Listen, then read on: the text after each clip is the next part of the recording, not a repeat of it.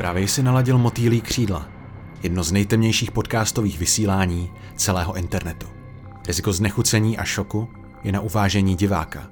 Na kanále Stay Steak najdeš epizody i s obrazem. Oslava začíná.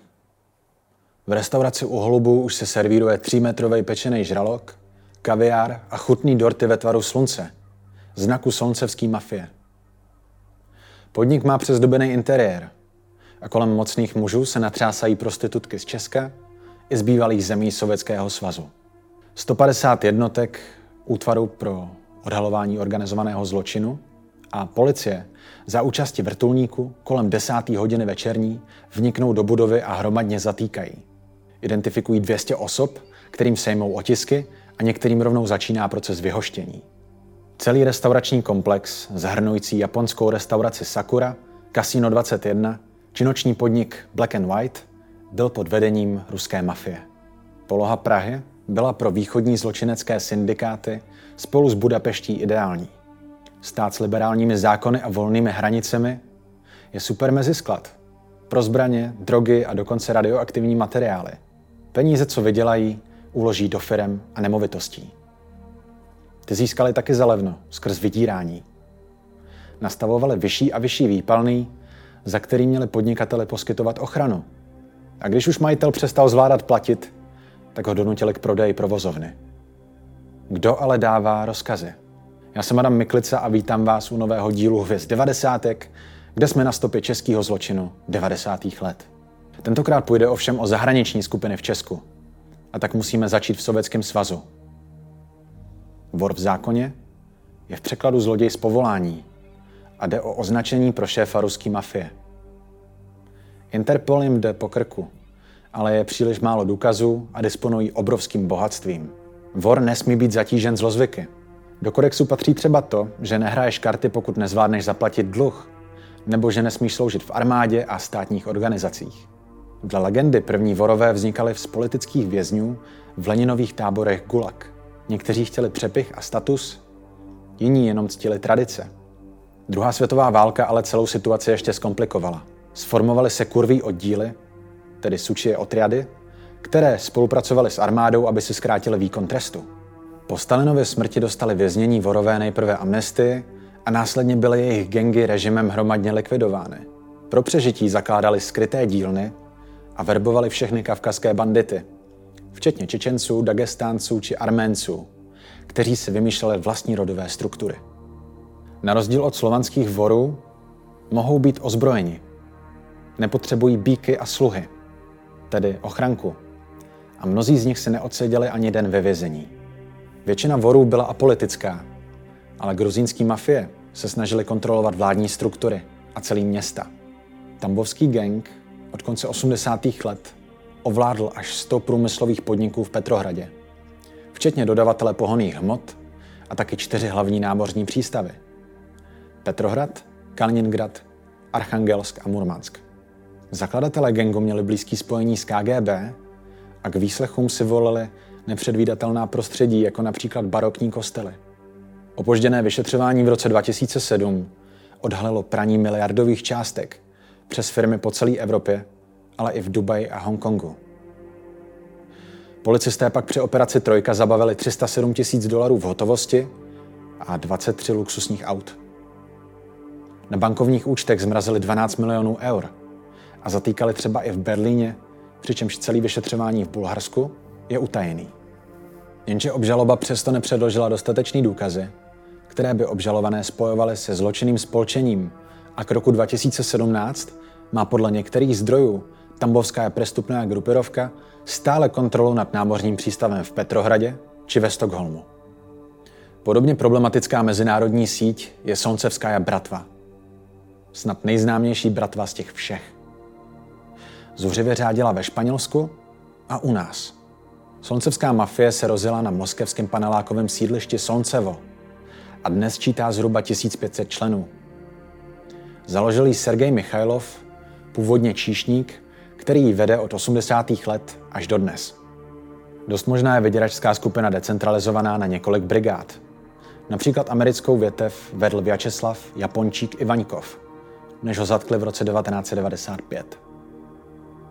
Peníze má skupina zejména z moskevských bank, z prodeje zlata, plynu, drahokamů, z obchodu s bílým masem, s afgánským heroinem, jeho americkým kokainem nebo z kyberzločinu. Mají spojence mezi kolumbijskými kartely, ale i v Polsku a Itálii. Ve Švýcarsku byl Michailov předvolán před soud za praní a pašování a kvůli nedostatku důkazů dostal jenom vyhoštění.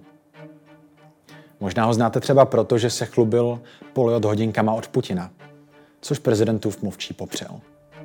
75-letý Semyon Mogilevič s nimi nejprve spolupracoval. Dle vyšetřování FBI pro Michailova v roce 1995 vypral v New Yorku přes 80 milionů dolarů a Michailov se domníval, že si Mogilevič pět nechal. Mogilevič začínal jako provozovatel záchodů na nádraží. Později zprostředkovával finanční transfer židovských emigrantů z Ruska do Izraele a sám se nyní pravděpodobně v Izraeli ukrývá i s rodinou. Je podezříván z několika vražd na objednávku a též zvedení solomonské mafie. Nějakou dobu byl mezi deseti nejhledanějšími zločinci FBI, ale je nepolapitelný. Má za sebou podnikání s maďarskou zbrojovkou, ruskou Inkombankou, ruským výrobcem stěhaček a bombardérů Suchoj a tak dále. Nějakou dobu už necestuje do Evropy. Dostal vyhoštění v Česku i Spojeném království. Možná měl co dočinění s lehkými topnými oleji a jeho síť českých fiktivních firm měla sídlo v podniku u Holupu. Pojďme se ale nejprve přiblížit, čím přesně u nás východní mafie škodily. Gangstři uměli být velmi krutí, když chtěli něčeho docílit nebo jenom vyslat zprávu. 29-letý podnikatel Fyodor O. přiletěl v říjnu 1992 z Moskvy do Prahy. Jakožto majitel společnosti na vývoz dřeva tu měl vyřídit jakýsi úkol. Odešel na schůzku do kasína v Pražském kongresovém centru na Vyšehradě a tam už na něj čekali muži ukrajinského původu. Potřebovali od něj získat informace. Co zbylo z mladého Rusa, našli až druhý den nedaleko Říčan. Celou noc ho bolestivě mučili tupými předměty a nakonec ho ubodali k smrti.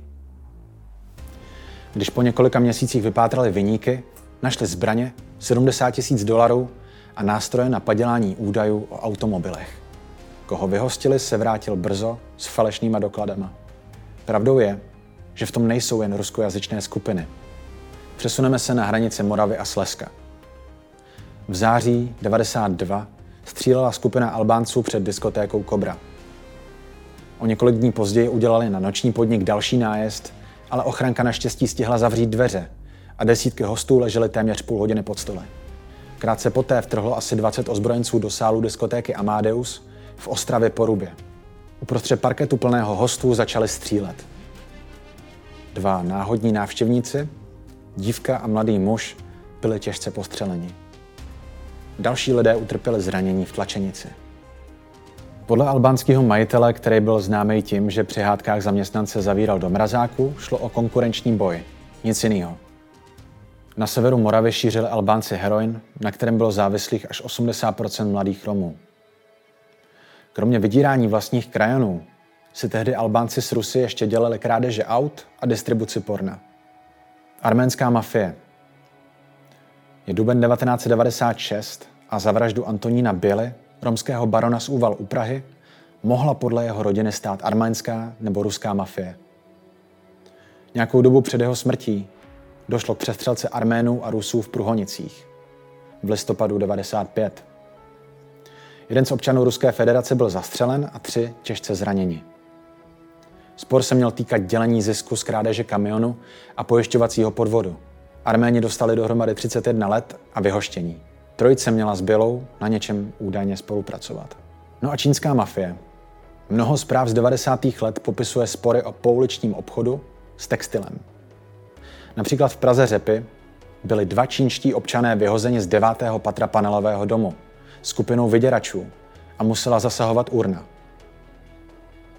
Nebo když policie v roce 1993 zadržela v Praze ilegálního čínského přistěhovalce, zjistila, že v jeho třípokojovém bytě je oficiálně zaregistrováno 130 čínských společností. V restauraci Zlatý lotos o jedné místnosti a osmi stolech oficiálně pracovalo 325 zaměstnanců. V zemích bývalého sovětského bloku byla totiž velmi nevyvinutá kontrola přistěhovalců a volné hranice.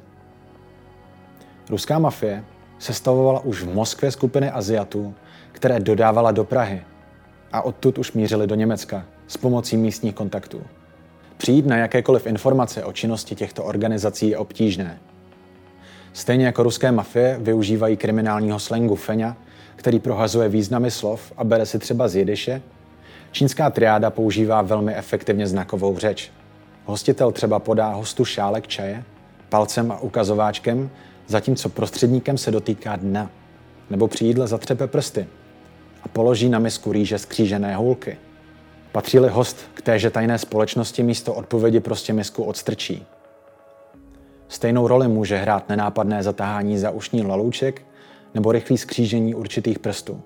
Češi pro východní zločinecký bose pak jako bílí koně třeba zakládali záhadně bankrotující firmy. Nebo kupovali drahý auta, který pojistili a vyvezli za hranice, kde nahlásili krádež. Ve skutečnosti vozidlo prodali a peníze převedli na švýcarský konto.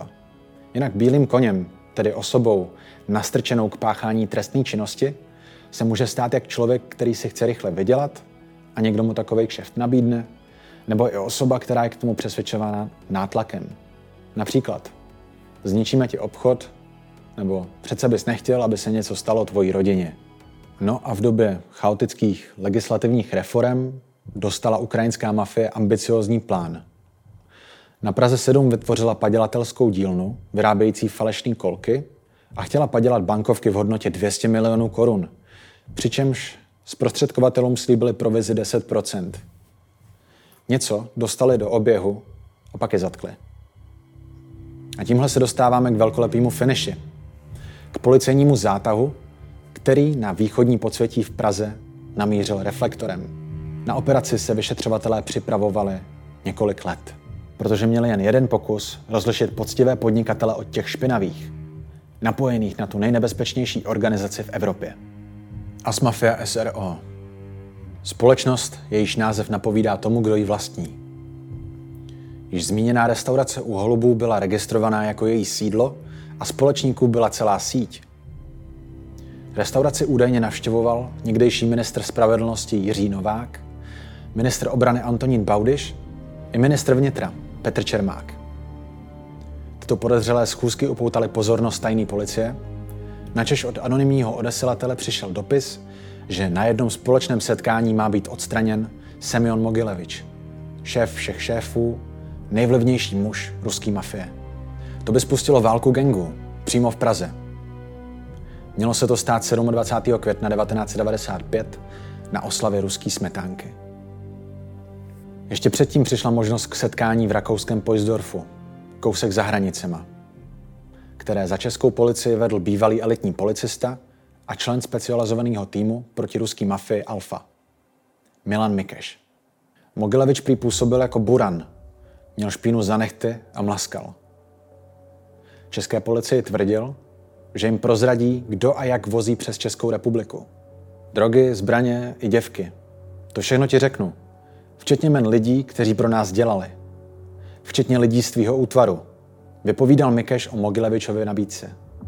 Za to ale výměnou požadoval, aby český úřady zrušili zákaz pobytu pro dva jeho spolupracovníky, včetně šéfa restaurace u Holubou.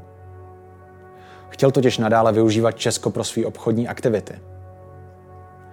Milan Mikeš chtěl nabídku probrat s vedením, takže se vrátil do Prahy, přičemž bylo rozhodnuto, že na tu nabídku nepřistoupí. Podle tehdejšího kapitána týmu Alfa, Zdeňka Macháčka, by ho neuřídili jako agenta a ještě by je vydíral – takže ho telefonicky odmítli a tomu samozřejmě neudělalo radost.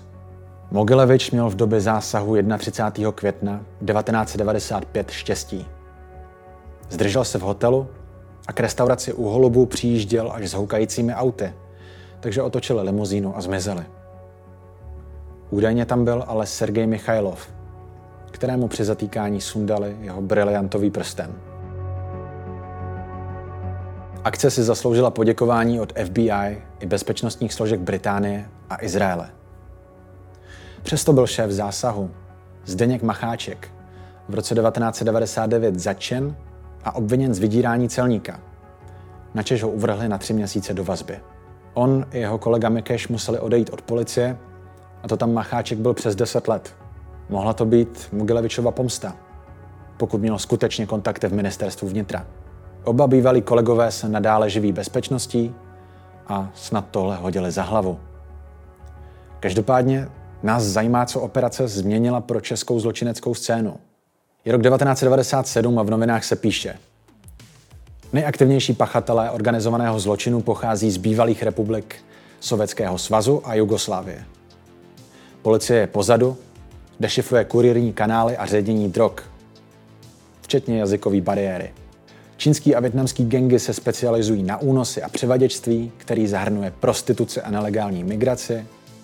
Dále obchodují třeba s nekolkovanými cigaretami. Doménou Balkánců je obchod s drogama, jejichž výroba oproti roku 95 vzrostla o 60%. Ačkoliv heroin zajišťují Turci a Albánci, tak kurírují Češi. Kokain v místní spotřebě vytlačuje pervitin, ale pašuje se do dalších států. Do prodeje marihuany a hašiše se zapojují arabský kriminální organizace a nigerijská drogová mafie, která je pak vyměňuje za zbraně. No a abyste pochopili, že ta doba byla doopravdy divoká, tak v datech se z 395 tisíc trestných činů v roce 1996 počet snížil na 165 tisíc v roce 2020. Myslím, že kdo nezažil devadesátky, tak neví a já doufám, že i když jsem tam nebyl, tak se mi podařilo to patřičně převyprávět. Loučí se s tebou Adam Miklica, moderátor pořadu. Za týden se tu opět slyšíme a ty sleduj epizody s předstihem na MOL TV nebo můj Instagram a TikTok, ať ti nic neuteče.